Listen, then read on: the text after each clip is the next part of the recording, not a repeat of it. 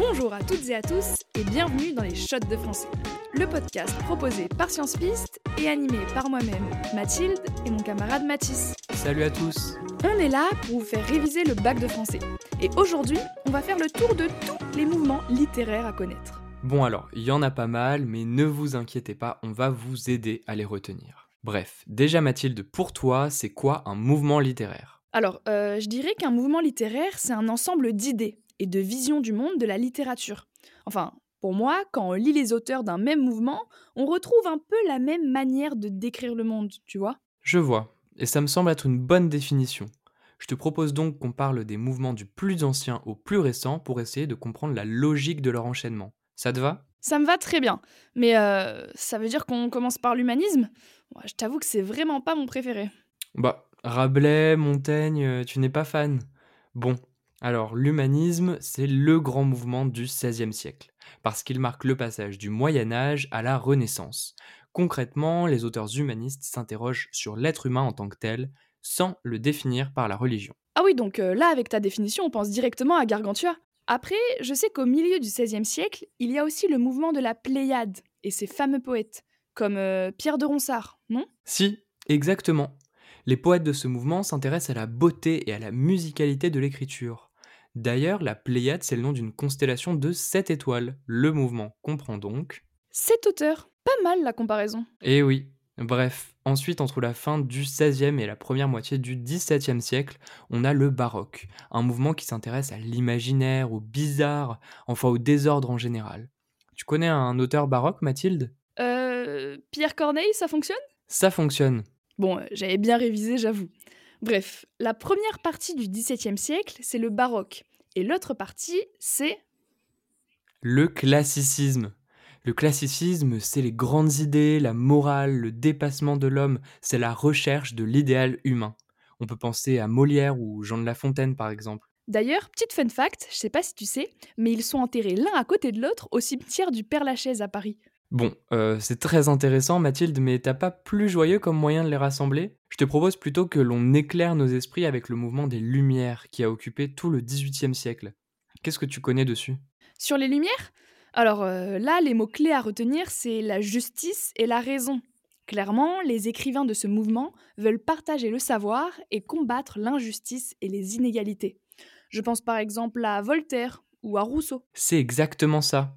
Si au dix-huitième siècle, on retient que les Lumières, au dix-neuvième, il y a plein de mouvements différents. Ah ça c'est clair, hein.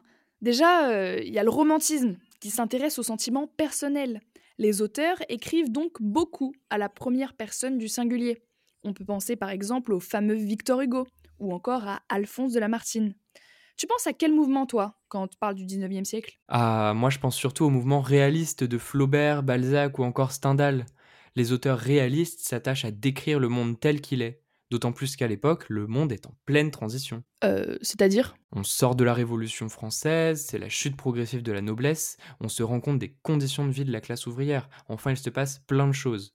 Après, les réalistes ne sont pas les seuls à s'y intéresser pendant ce siècle. Ah oui, il y a aussi les naturalistes, comme Zola ou Maupassant par exemple.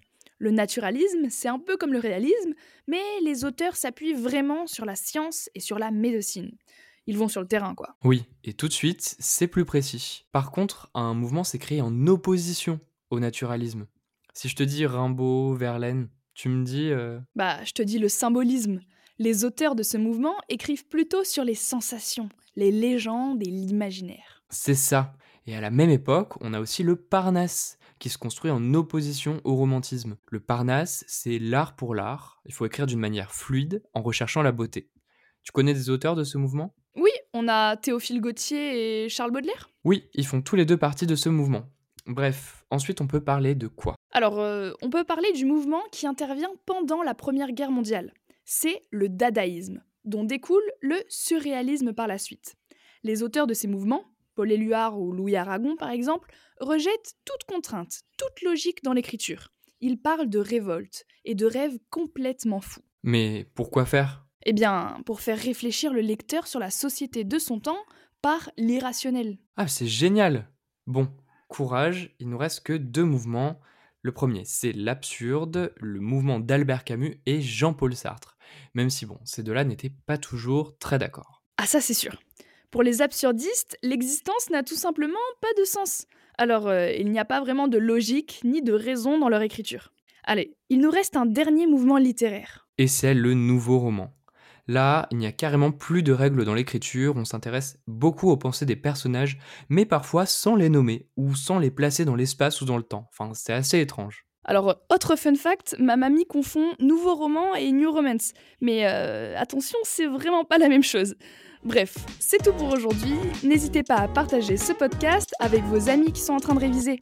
Et n'oubliez pas de faire un tour sur nos Instagram, arobase sciences pistes et arobase studigramme m t h l d, pour enregistrer la mini-fiche de synthèse associée à ce podcast et à vous abonner.